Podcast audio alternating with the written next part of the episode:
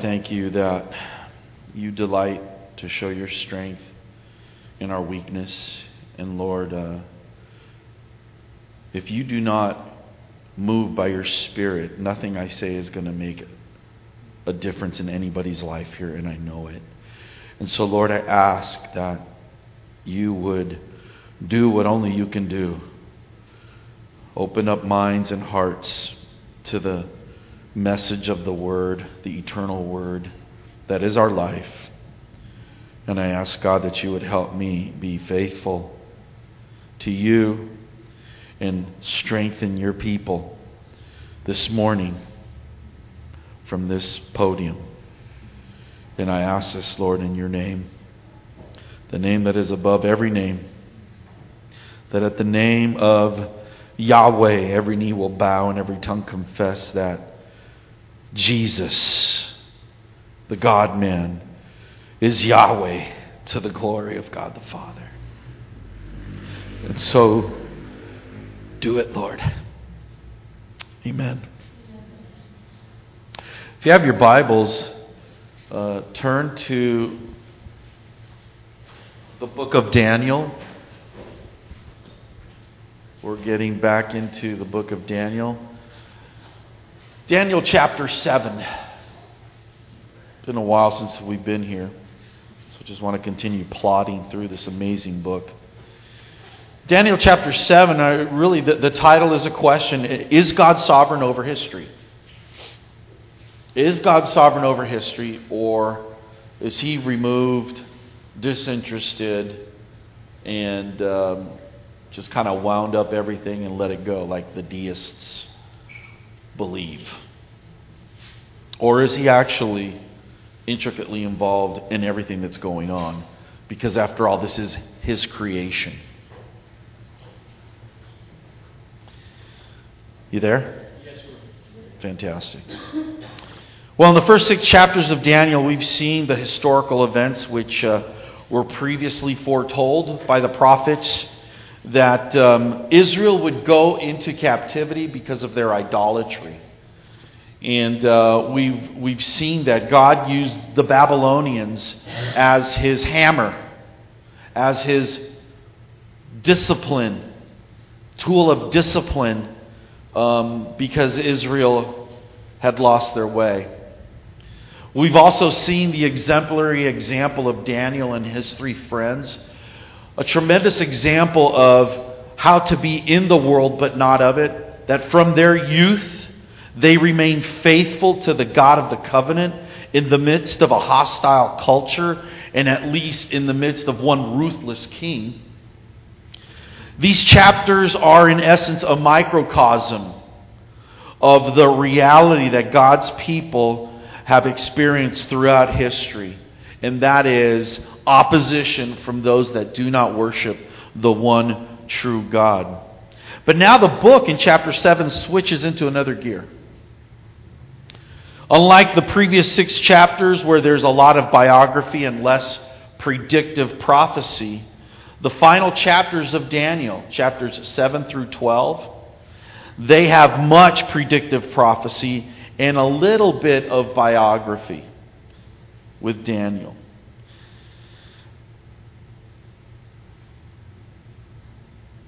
Certainly consistent with the biblical worldview is the notion that the omnipotent God, the all powerful God, is more than capable of knowing what will take place before it happens and relating that information to his prophets accurately and flawlessly. Now, this is a view that is against much of biblical scholarship, that is committed to what's called scientific naturalism, that essentially doesn't believe that God exists, and yet there are scholars writing commentaries on this holy book. I got to say, it baffles me and it incenses me when a lot of the times what comes across as astute scholarship uh, is actually empty sophistry that asserts a position rather than arguing for it. And what I'm saying is this that often really smart people when it comes to ultimate issues, are idiots. They're stupid. Because there's, the stakes are high. Never think that somebody uh, holds a position purely on intellectual uh, uh, uh, uh grounds. They don't. Neither do you, and neither do I. We are a complex uh, creature. And as being created in God's image, the things that influence us are the way we were brought up, the things we've been exposed to. Those things affect the way we believe. And so never think that somebody believes purely on rational grounds. It's not true. So, why? What, are the stakes? The stakes are your personal autonomy. The stakes are so high that we want to be the masters of our own destiny. Nothing's changed from Genesis chapter 3. Nothing at all. We want to be God. And that pull and that drive to want to be God makes creatures do a lot of really, really foolish things. So, what I'm trying to say is this if ever anybody wants you to accept their perspective, their view, make them argue for it, not assert it. Because arguing takes work, asserting any sloth can do. Understand? That's the lazy man's way or the lazy woman's way of wanting to get, wanting to rule the world. So now this chapter, this chapter is broken up into two parts. The first one is the recorded vision, which is uh, verses 1 through 14. And the second one is the interpretation of that vision. Now, what I'm going to deal with today is just the recorded vision. And I want to start reading. Here we go, verse 1. In the first year of Belshazzar, king of Babylon, Daniel saw a dream and visions in his mind as he lay on his bed. Then he wrote the dream down and related the following summary of it.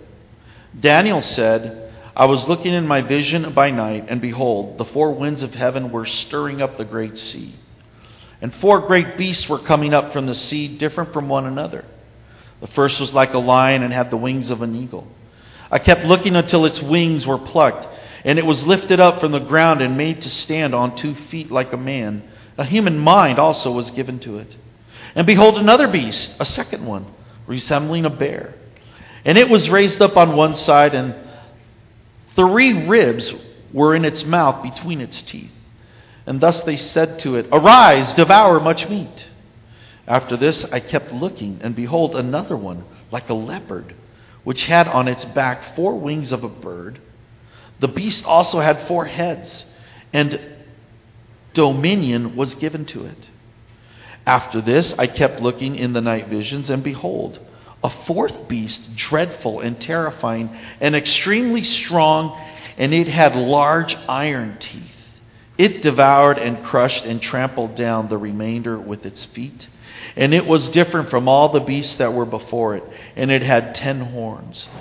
While I was contemplating the horns, behold, another horn, a little one, came up among them, and three of the first horns were pulled out by the roots before it, and behold, this horn possessed eyes like the eyes of a man, and a mouth uttering great boasts. I kept looking until thrones were set up, and the Ancient of Days took his seat. His vesture was like white snow, and the hair of his head like pure wool. His throne was ablaze with flames, its wheels were a burning fire. A river of fire was flowing and coming out from before him. Thousands upon thousands were attending him and myriads upon myriads were standing before him. The court sat, and the books were opened. Then I kept looking because of the sound of the boastful words which the horn was speaking. I kept looking until the sound of the boastful words which the horn was speaking. I kept looking until the beast was slain, and its body was destroyed and given to the burning fire. As for the rest of the beasts, their dominion was taken away, but an extension of life was granted to them for an appointed period of time. I kept looking in the night visions, and behold, with the clouds of heaven, one like a son of man was coming. And he came up to the Ancient of Days and was presented before him. And to him was given dominion, glory, and a kingdom, that all the peoples, nations, and men of every language might serve him. His dominion is an everlasting dominion, which will not pass away, and his kingdom is one which will not be destroyed. Now, this morning I want to consider three questions from this text. First of all, what is the vision of the four beasts? Secondly, who's the Ancient of Days that's reigning here? And third, who is the Son of Man presented? Right now in the book of Daniel, we're, we're in what's called apocalyptic literature. So there's a lot of simile, there's a lot of metaphor that's being used. There are, they are word pictures pointing to a reality to try to describe certain aspects of that which it's pointing to. So, what is the vision of the four beasts? Verse 1 says In the first year of Belshazzar, king of Babylon, Daniel saw a dream and visions in his mind as he lay on his bed. Then he wrote the dream down and related the following summary of it. When it comes to dating this event, uh, it was the first year of Belshazzar, king of Babylon. That's between 553 and 556 BC. Now, we're not sure when Belshazzar actually became co regent with his father, um, Nabonidus, who, became, who came to power between 555 and 556. Now, critics, what critics try to do here is they try to place uh, this event around the time of Antiochus Epiphanes. Okay?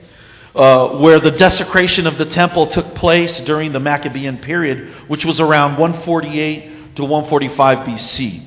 Okay? Do, do you know why they do that? Okay, they do that because they do not believe that God can actually speak and foretell what's going to happen to the future to another human being. They're affected by naturalism. They really don't believe that there's really any supernatural, that this actually historically took place. That's essentially what, where they're coming from. But as one scholar astutely put it, he says if this chapter were composed or during the time of the persecution under Antiochus Epiphanes, then it would show that its author was in the greatest ignorance as to the principal dates of his own time. I mean, if, if during the Maccabean period and, and Antiochus Epiphanes, and they came against the Jews, this was like news everywhere. It would be like living in the United States, you know, when, two, uh, when uh, 9-11 took place and, and, and not mentioning it. It just, it just doesn't, doesn't fit. Doesn't make any sense. But, but not only that, if that is the case, if he actually, if Daniel or the author here, which I believe is Daniel, if he was ignorant of such horrific events, then why should we trust anything he's saying? Trust that, that, that it's historical in any uh, sense, shape, or form. So the dating's around 553, around there. Now, this dream and vision is just like in chapter 2, where God revealed Nebuchadnezzar's dream to Daniel. God, because God knows everything past, present, future. Because He is the all knowing one. Because He is the all wise God. Because by His word He created the world and sustains everything that's in existence by the power of His word, according to Hebrews 1. Because God can do that. This is nothing for Him. It's utterly consistent with the Christian worldview. Understand? Utterly consistent with believing in one true God who reveals. This isn't the big deal. What does he do? He uncovers what is previously hidden. He reveals things that are yet to come. He shares his thoughts with his prophets. Now, Daniel here, it says that he essentially summarized. Chapter 7 is a summary of his vision, of his dream. And I want, I want to point this out for a, most of Scripture. You know how you and I sometimes are curious and we want to know more than what's written down? Don't we? Sure, we do. I mean, you know, we're curious. What happened here or there? You know, God gives us just enough what we need so that we can trust Him. I remember in the Gospel of John, the last chapter, John the Apostle writes this. He says, There are also many other things which Jesus did, which if they were written in detail, I suppose that not even the world itself would not contain the books that would be written. There's a lot of things that were not written down. The book of Acts, it's jamming fast. It's biography, it's historical accounts. And you see one radical event after another, and you think, wow, that stuff happened every day. But it, but I, I, no. It's a condensed version of things that happen through, through a larger expanse of time. So, Daniel, once again, he's got a vision, and he's got a vision of these beasts. So, let's look at verse 2. Let's try to come to understand who these beasts are. Verse 2 says Daniel said, I was looking in my, my, vision by night, and behold, the four winds of heaven were stirring up the great sea. Now, some hold that this great sea was the Mediterranean Sea. It may have been, but it seems foreign to the context if you realize Daniel is in Babylon, and the Mediterranean Sea is very far from Babylon. Instead, most scholars believe that the sea represents the ever changing Gentile world with its polluted, turbulent humanity as it attempts to govern and exploit itself.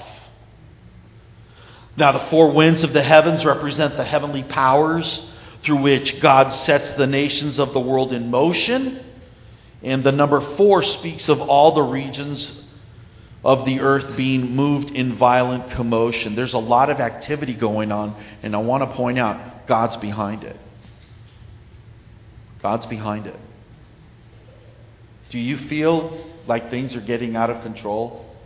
Like less and less and less, uh, uh, like the world is a lot less safe than it ever has been in your lifetime? Do you ever feel that way? Do you feel the angst? We got an election coming up. Do you feel the angst? I want to remind you God is behind it all. He's working behind it all for His purposes. And if there's one thing I want you to take away today is this. If you're a believer, you do not need to worry about your life. What you will eat, what you will drink, what you will wear. That's what the nations of the world do who do not have the Creator as their Heavenly Father. And a, and, a, and a word from Jesus is don't worry about tomorrow. It's got plenty of evil. Don't worry about it.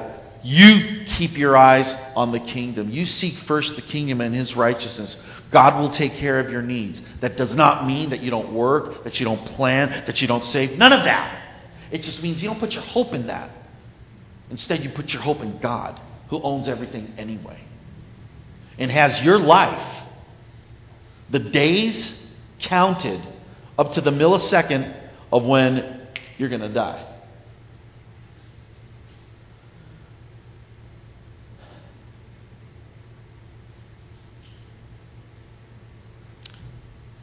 So,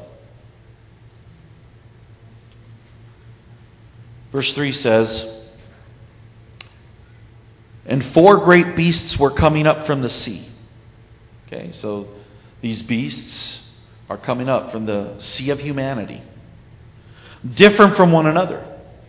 The first was like a lion and had the wings of an eagle.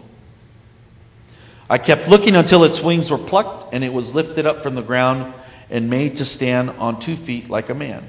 A human mind also was given to it. Now, this lion eagle, okay, The lion and the eagle are kings among beasts. The lion is the king among beasts. The eagle is king over anything that flies. It conquers royally through its flight. The lion symbol was characteristic of Babylon, especially during Nebuchadnezzar's reign. Now, this emblem corresponds to representation of the first kingdom with the golden head in chapter 2. If you recall, in chapter 2, Nebuchadnezzar had a frightening dream, and Daniel interpreted it for him. What the gold is among metals, and the head is among the members of the body, the lion is among beasts, and the eagle is among birds. Now, where this verse says, I kept looking until its wings were plucked, and it was lifted up from the ground and made to stand on two feet like a man. A human mind also was given to it. It may refer to Nebuchadnezzar when his sanity returned to him after that seven year hiatus where, because of his pride, God said, Okay, you're going to be like a beast. So he lost his mind because of his pride.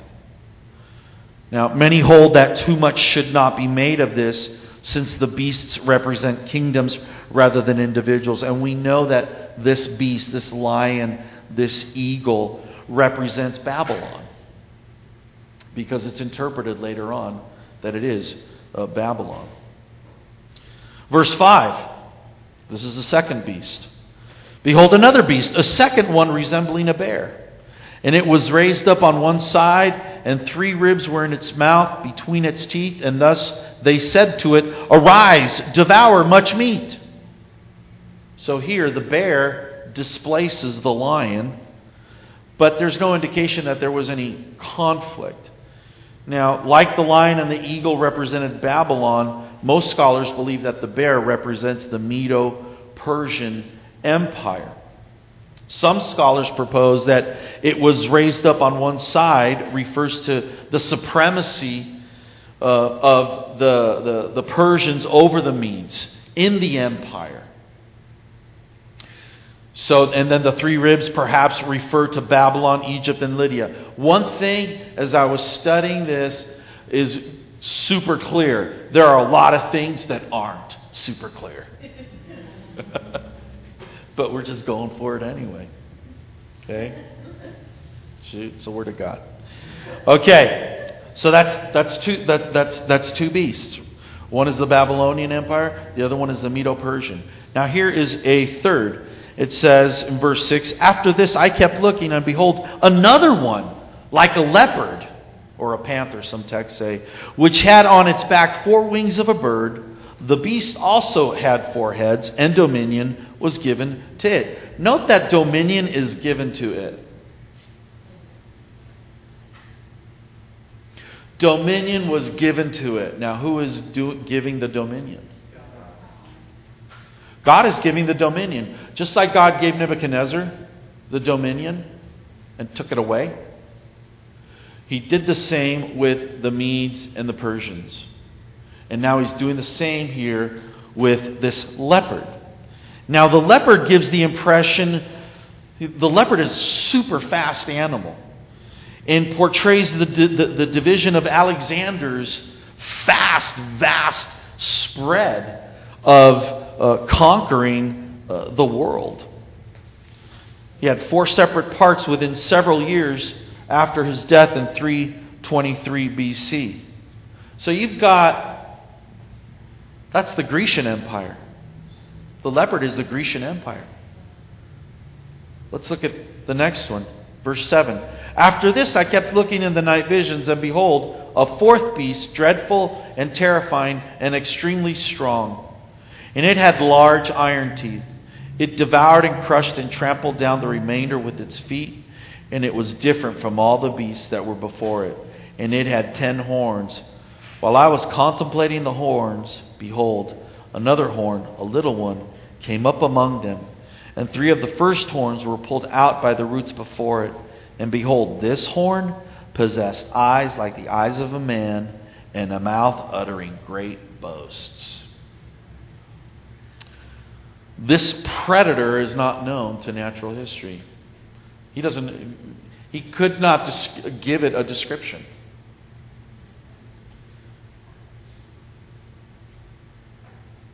But what he does say says that it's dreadful and terrifying and extremely strong. Dreadful, terrifying, and extremely strong. Have any of you ever been overpowered by a human being in a frightening way? Or by some uh, calamity in nature? How about an earthquake? You ever been in the epicenter of an earthquake? I have. Two times in my life. Uh, once in 19, I think 71, where we lived in Culver City, and when that earthquake hit, I got woken up. My bed was rolling across the wood floor. All of the dishes from the cupboard came down, crashing down from the kitchen.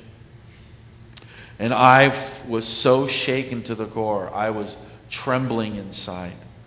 The other time I experienced being at the epicenter of an earthquake was 1987. I was working with my good old friend Nick. We were putting up a cinder block wall. I got there early. I was in Whittier. And I'm outside and I'm looking at the telephone lines, and there's a bunch of uh, birds on there. And all of a sudden, I hear this noise. It sounded like an airplane. And right before the noise, boom, you know, made a, a boom sound under my feet, I saw those birds take off. And all of a sudden, the earthquake hit, and it was bouncing up and down. It wasn't rolling, it was bouncing. And I was shaken. I mean, I, I, I got so. Nothing has scared me like that. In 1993, when Alexandra was a little girl, remember the Northridge earthquake? The Northridge earthquake hit. That thing was spooky.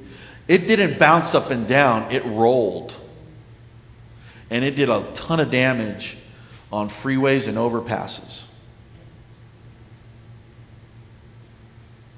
I guess what I'm trying to get you to feel is that what he is seeing represents something very, very horrific. And these are kingdoms that are merciless.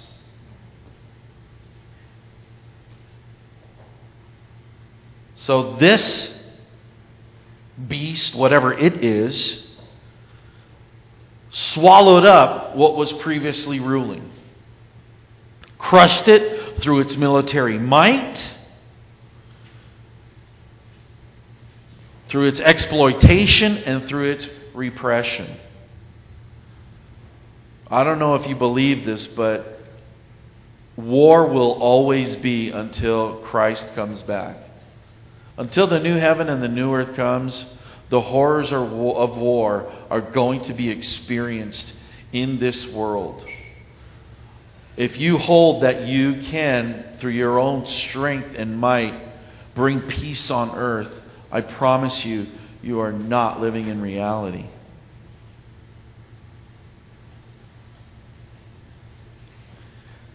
So, the ten horns. The ten horns represent armed strength, military might. According to one scholar, the number 10 symbolizes comprehensive and utter rule, which this ends up becoming a 10 state federation. But, but there's more. The little horn with eyes like a man, who after defeating three of its rivals makes great boasts. This indicates that this is an individual ruler who is vainglorious rather than an entire kingdom. He's a ruthless world dictator. Where in the last days is going to bring horror to the earth. Second Thessalonians 2, starting with verse 3, says this No one in any way, uh, let no one in any way deceive you, for it will not come unless, what's the it? The second coming.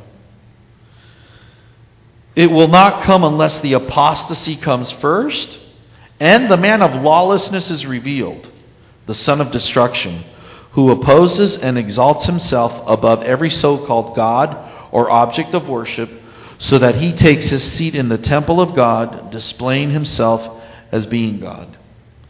Then that lawless one will be revealed, whom the Lord will slay with the breath of his mouth and bring to an end by the appearance of his coming. That is, the one whose coming is in accord with the activity of Satan, with all power and signs and false wonders, and with all the deception of wickedness for those who perish, because they did not receive the love of the truth so as to be saved. For this reason, God will send upon them a deluding influence so that they will. This is really important. If you and I do not bow to the Lord Jesus now, what happens eventually is our hearts get so hard there's only one direction it'll go, and it is not Godward. It, it is, it's heading for destruction. This is really, really serious stuff. You know, you're sitting in your chair right there, and I'm standing up here. And we are so out of touch with a lot of the horrors that are happening right now in the world horrors that God could stop in a blink of an eye if He wanted to, but He's doing something behind that. We have to understand that Romans says that the wrath of God has been revealed from heaven against all unrighteousness and wickedness of men who suppress the truth of God in unrighteousness and chose to worship the creature rather than the creator. It's Romans 1. We are seeing this happening right now. People are worshiping themselves. They think they are the masters of their destiny. They think they are the ones who can choose what sex, sexual identity they have. And if you speak up against them, oh, it is no longer uh, allowed. We are not allowed to have a diverse culture in reality. But no, if you speak out against and say, I disagree with that, oh boy, th- they may come after your business.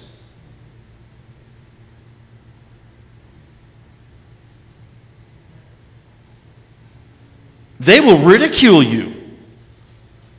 Make sure you're marginalized. They may even get you fired. They may even get you arrested. Why? Because you have chosen, by God's mercy, to worship the Creator rather than the creature. You have reason. Think about this. I asked somebody when we were um, uh, kind of dialoguing on my website um, I was talking about truth, that uh, truth is grounded in God. And um, the guy never dealt with any of my arguments. I mean, didn't even deal with my arguments. So pompous. Um, and, and, I, and, I, and I forced him to, to admit. So, wh- who is ultimate? Where, where, does, where, where does ultimacy come from? And the, the guy said, from himself. Now, we know that's not true. How do we know that? Because that him, like you and I, we are needy. We can't be ultimate. I'm constantly in need of something or someone to help me stay alive. Think about that. To think that your ultimate is lunacy. How does that happen? I think Nebuchadnezzar in chapter 4 is a good example to us. Pride, when pride rises up within us, we, the creature, are less inclined to actually be rational. We pompously uh, uh, flaunt ourselves as rational, but in reality, we're becoming more and more irrational. We are embracing more and more true madness. Why? Because we've been designed. We've been designed to worship our designer. And when we do not live in accordance to how the designer made us, things go bad.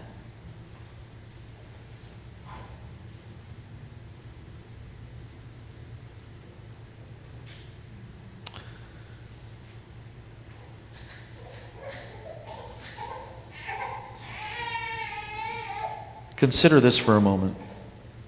The rulers and kingdoms Daniel uses here. These kingdoms of men are likened unto beasts with their acute ferocity. They're vicious. And I like what scholar and mathematician John Lennox notes. He says this the imagery of beasts is used not as a code simply to identify the empires, since we already know what they are, but rather to tell us more about the nature of empires, that in various ways they behave like beasts. They behave like beasts.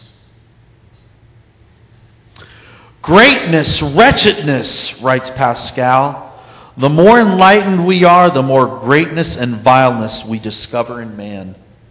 Human beings, he argues, exhibit two distinct qualities that appear to be contradictory. We're capable of exalted greatness, but we are also extremely corrupt in our nature. In Pascal's words, man's greatness and wretchedness are so evident that the true religion must necessarily teach us that there is in man some great principle of greatness and some great principle of wretchedness. Pascal subsequently paints a less than flattering picture of human beings. Quote, What sort of freak then is man? How novel, how monstrous, how chaotic, how paradoxical, how prodigious, judge of all things, feeble earthworm repository of truth, sink of doubt and error, the glory and refuse of the universe. And if you think he's wrong, just think about the 20th century. It is the bloodiest century in recorded history. And there's been a lot of blood spilled through recorded history. It is the bloodiest century under atheistic worldview regimes communism, Nazism.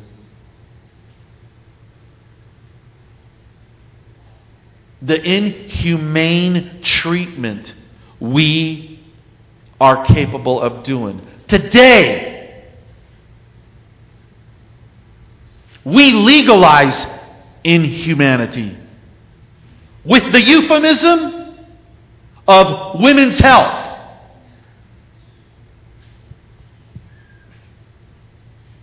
It's not even about the woman's health. It is about a helpless, innocent child who happens to be in the womb because somehow, some way, gets impregnated, and that child is just a nuisance.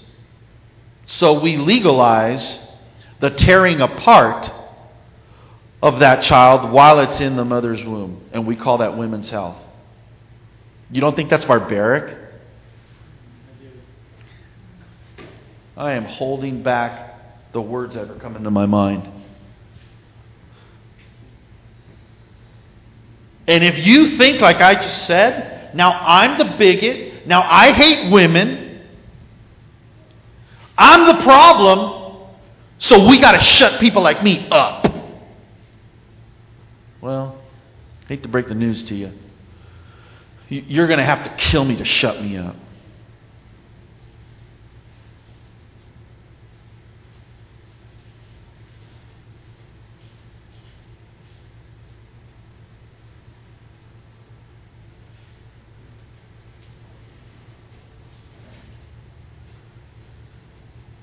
So, what we've seen is that these beasts represent four kingdoms, and as Daniel kept looking, he describes one reigning as the Ancient of Days. Now, who is this Ancient of Days?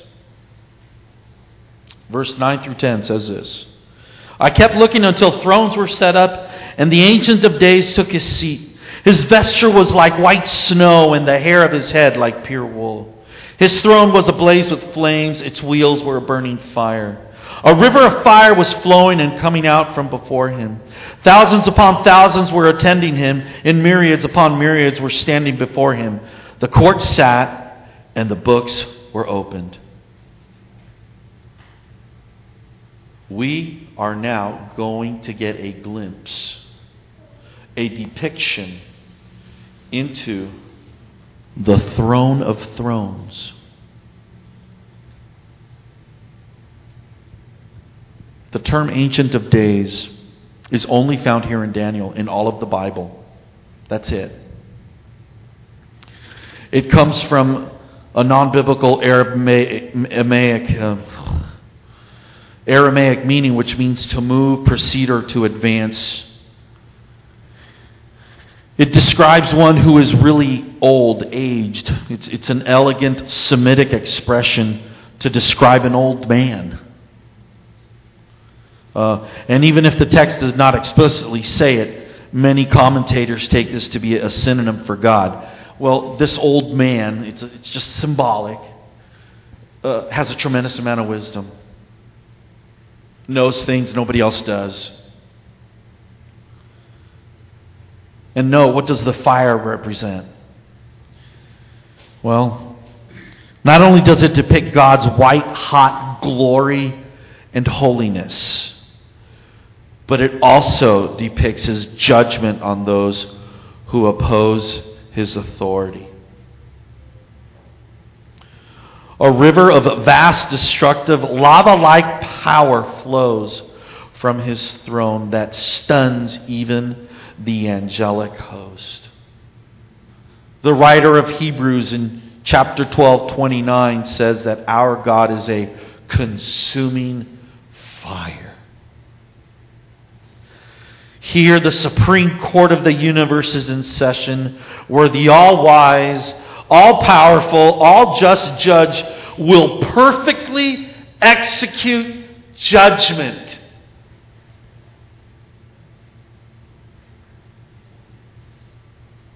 What are the books? They depict a record of the sins of the unrepentant, which are about to be brought to justice. Recall in the Garden of Eden, what was the first doctrine to be denied? I've probably asked this once or twice. I know I haven't in doing Bible studies at home. What was the first doctrine? Uh, what did Satan? What did the serpent say to uh, Adam and Eve? Has God said? What, what has God said? Will you surely die? Really? Will judgment really come? Nah. Judgment won't come. Understand that, you know, the reason we have death is because of judgment. The reason Christ came is to take upon that judgment on himself so that we might be God's friends. And he's the only one. So you want to get in any other way? You're, you will not There is no other way. Again, how dare I say there is no other way? Who do you think you are? You Christians, you bigots, you homophobic, misogynist pigs.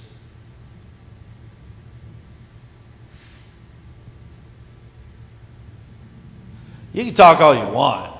You can assert anything you want. You, you, you want to get into uh, uh, intellectual dialogue? Let's go for it. But if you want to ad hominem me, if you want to just attack me because you don't like me, all you're showing me is that you don't know how to argue.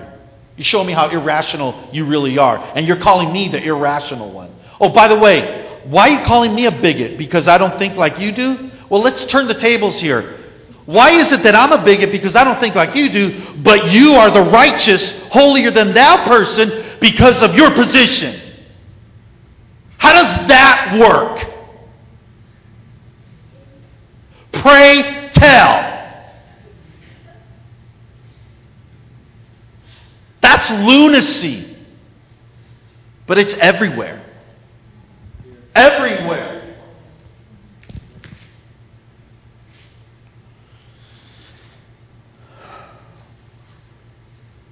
There's an appointed time for all wrongs to be righted. And they're going to be righted by the one who sees perfectly, is completely impartial, is completely impartial, and to him, all lives matter. You know how I know? Jesus came to seek and save the lost. You read in the book of Revelation, it's all the nations are represented there Jew and Gentile. From every tribe and language and nation. Oh, nobody loves like God loves. Don't buy the rhetoric. Don't buy the lie. No one loves like God loves. Oh, by the way, since He is God and ultimate, guess who grounds ultimate reality when it comes to what love is? It's not you and me. Was that bad grammar? I don't care.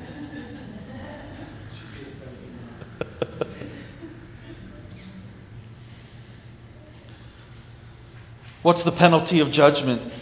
Verse 11 says this.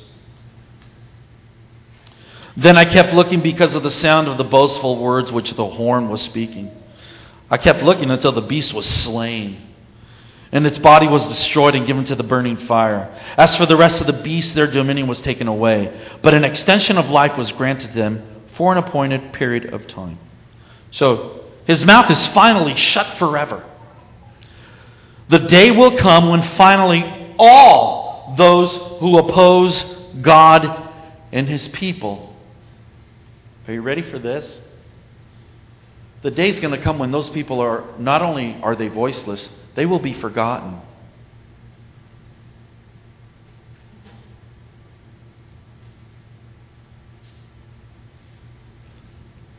In a hundred years from now, more likely than not, nobody really will know that you and I existed. But God will. God will.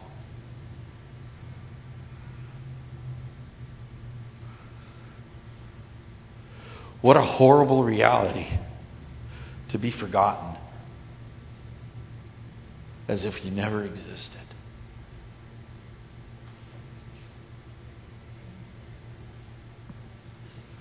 What a tragedy for image bearers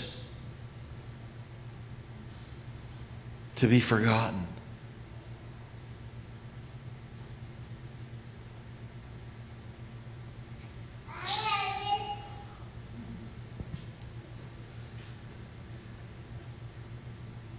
The day will come. The lake of fire awaits.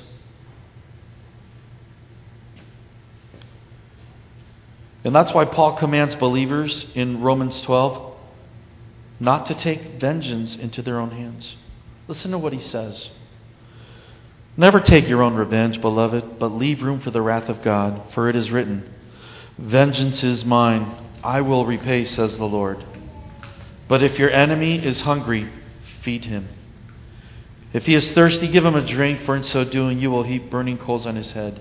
Do not be overcome by evil, but overcome evil with good. The fact that judgment is coming should not make any believer less of a prayer, of an intercessor. It should make us more of an intercessor. It should make us weep for those who hate God, who hate us.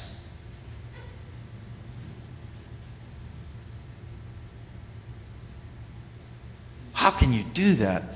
Because vengeance is mine, I will repay. There is nobody who can repay more perfectly and exactly like God. And that's why God is saying, Will you trust that I can handle this? Will you trust that I'm just? Now pray for those people. Win them with my love. Win them with my love, even if, it take, if they take your life. Even if it requires you to die so that they might live.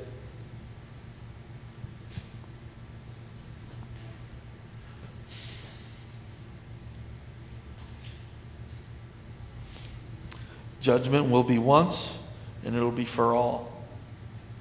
The remnants of the world powers will precede the final tribulation of the last days. Their powers to rule will be stripped from them once and for all eternity.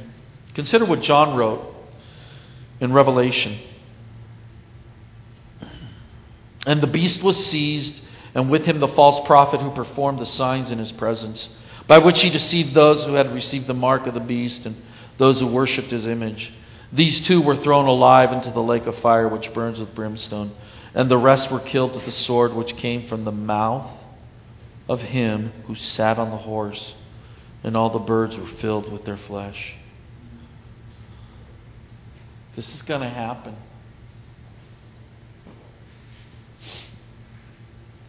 Do you see why it's so critical for us to be salt and light? Do you see why it's so critical for us not to be cowards? By the way,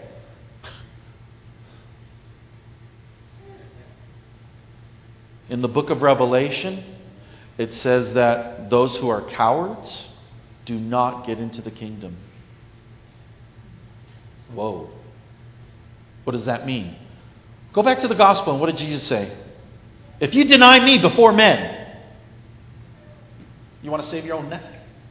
If you deny me before men, I will deny you before my Father and his angels.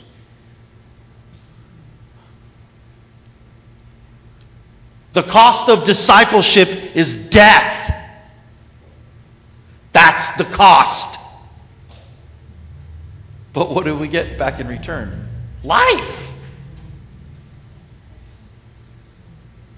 Never let the creature so scare you and freak you out that when push comes to shove, you recant or I'm going to I'm going to I'm going to put the hurt on you or on your loved ones. May God give you the grace. If you ever find yourself there, if I find myself there, may God give us the grace to say, no. Like Shadrach, Meshach, and Abednego, like Daniel. You don't get to that place kicking back, playing Pokemon, screwing around on Facebook, gossiping your butt off with social stinking media You young people, you're the generation. Are you going to rise up? Are you going to really rise up and be men and women of the word and prayer? Or are you guys just going to be like the majority of the rest of the church? Bland, nothing to say, because you don't really believe this stuff. It's not part of who you are. You're just playing a game. What kind of people are you going to be?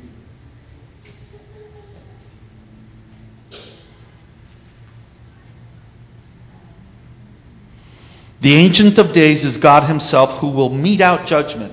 And He's going to do it completely and He's going to do it swiftly. So while there is time, there's mercy. But when it's time for no more mercy, it's done. So who's the Son of Man uh, presented here? Verse 13.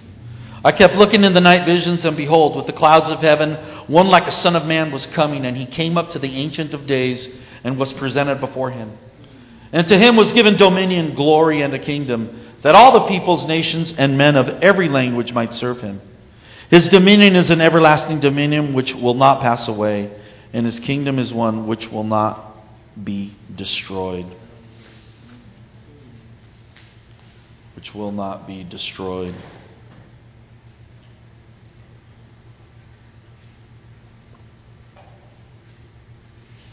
In the New Testament, in the Gospels, Jesus uses this term referring to himself more than any other um, term.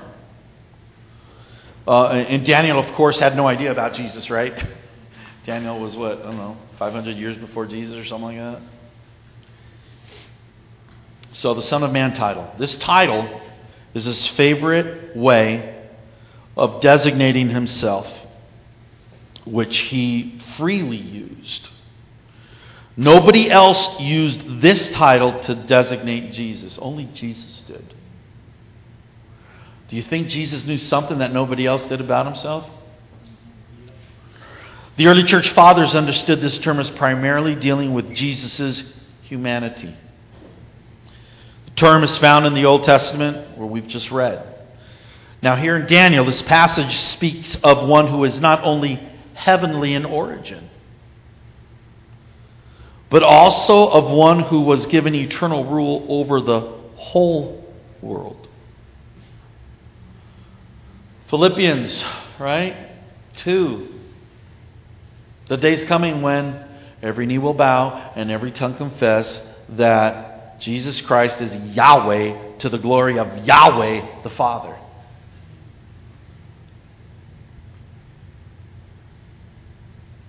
When Jesus is talking to the Pharisees and to his disciples, he's explaining certain things, truths about the kingdom.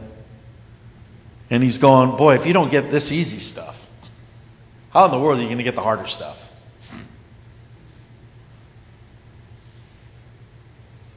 And he referred to him as he who came from above.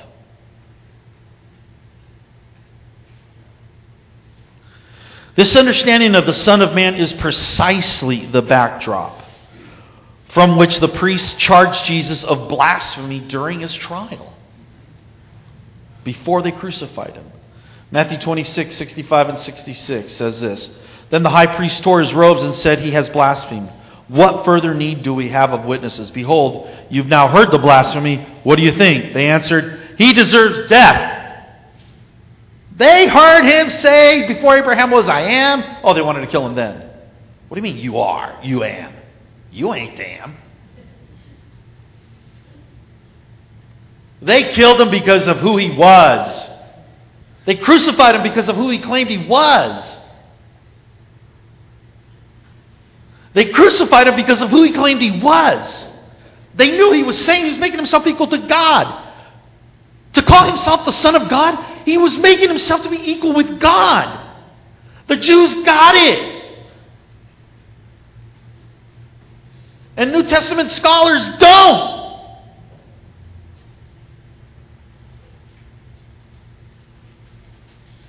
Well, how about Ezekiel? Ezekiel, that term is used in Ezekiel. Some have argued that the Old Testament prophet, Ezekiel, referred to himself as a son of man. Okay? But there's a difference between a Son of Man and the Son of Man. What's the difference? Students? It's the word the. Right? The, the definite article. I never even heard of a definite article until I get had Greek. What's a definite article? Oh, it's the word the. Okay, the. I know what the is. Definite article the demonstrates that Jesus was pointing to the divine end time figure in chapter 7 of Daniel.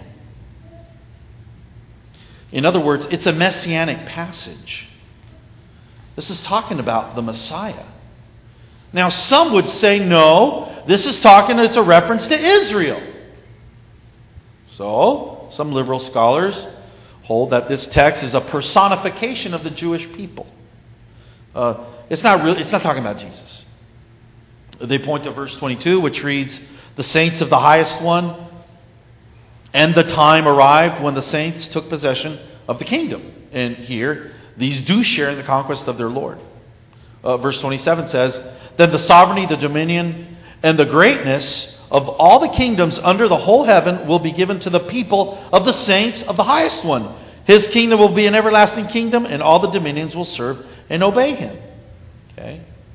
So the, the saints of God do receive the kingdom. We, in fact, are called to rule and reign with Christ. Jew and Gentile alike. No longer that division. We are one. But there's a clear difference between the saints and the Son of Man.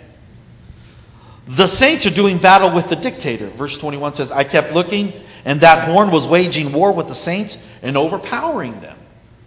That, that's not what was going on with the Son of Man. Son of Man is singular, first of all, not plural. And the Son of Man comes down from heaven in the clouds. He's clearly a heavenly being, not an earthly one. Daniel knows no kingdom that is headless, nor a messianic kingdom without a king. He knows this. He knows his Hebrew history, he knows his word.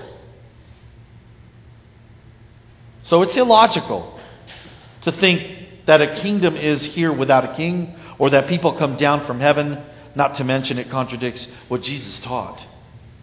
Plain and simple. The final outcome, human history, contrary to an Eastern worldview, which is cyclical.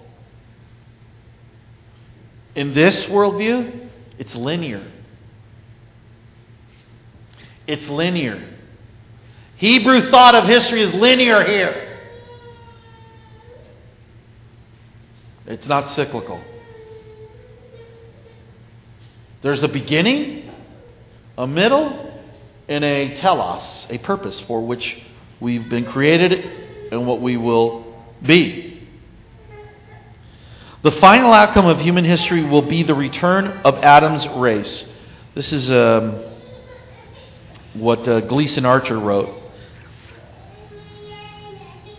The final outcome of human history will be the return of Adam's race under the rule of the divine Son of Man to loving obedience and subjection to the sovereignty of God, never again to fall away from Him. Jesus probably had verse 14 in mind when he told his disciples at the Great Commission, All authority in heaven and on earth has been given to me. So the four beasts are kingdoms that will not last.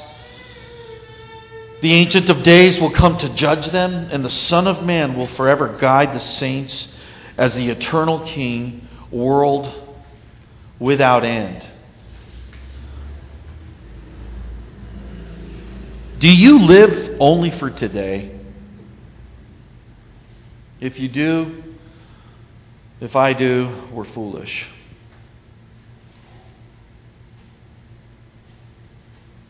What is your life all about? And every time I come up here, I ask you that question, huh? I'm going to ask you again. What do you live for?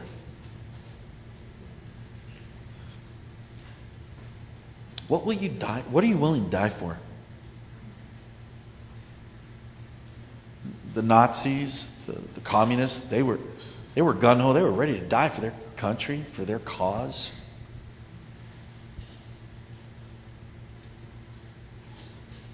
If you name your, yourself to be a follower of Christ,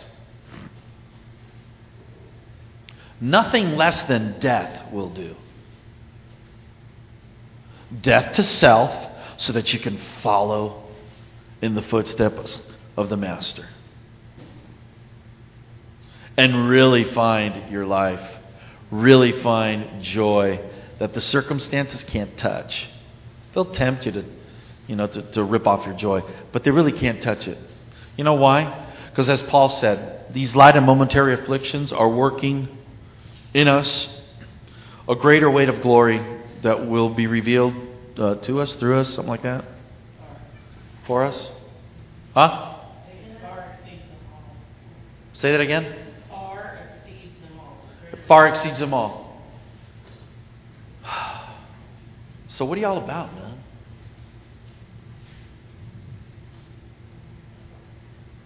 Really?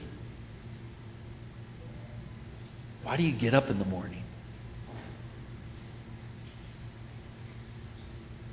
Is the kingdom of God, is Christ even on the radar? Because if he's not, you are partaking of the cesspool of creation. Maybe that's too harsh. You might be. If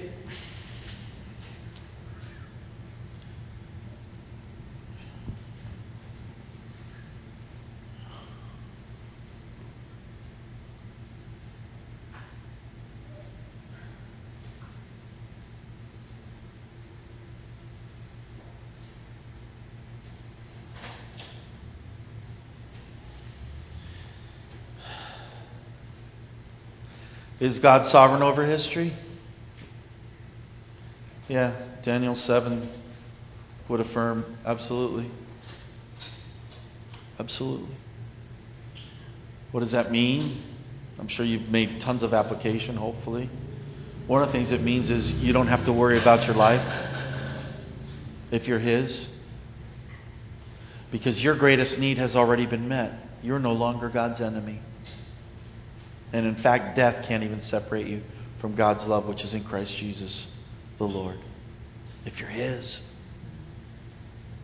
Hey, if you're His and you've made a mess of things because you just made some foolish decisions, that's not where your hope lies. Your hope lies in the God who is amazing at taking all of our screw ups and turning them into a masterpiece. I'm serious. It's awesome. If you have angst over something you really think God has for you, but it's not materializing yet, just be patient. Be patient. Just be faithful with where you're at and be patient. And if you think that you need to step out in a way that scares you to death because you're, you're sensing God wants me to, to do this, then just go for it. Don't overthink it.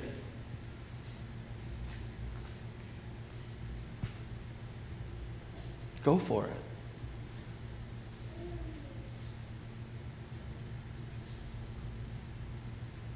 Daniel did. You look at his life. The three Hebrew children did. The apostles did. And throughout church history, so many of our brothers and sisters did. And a lot of times it costs them their heads. They're going to get a new one, the new heaven and the new earth anyway. You know, I think sometimes my head's too big. anyway. Father, thank you for your word. Thank you so much that um, you let us peer into, you let us get a little tiny keyhole glimpse of the throne of thrones. Lord, through your word, you tell us what is to come, what has been, what will be. And I ask, God, that you would. Um, cause in our hearts a ferocity to pursue the things of the kingdom, to pursue you, to pursue you in word and in deed, to pursue you in prayer, in rejoicing and in lamenting, praising and thanking, weeping with those who weep and mourning with those who mourn, rejoicing with those who rejoice.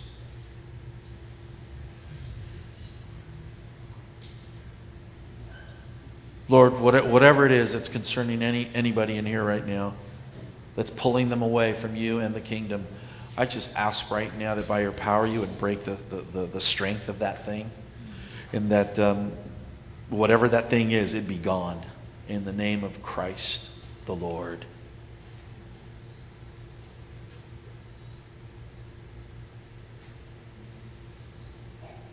Amen.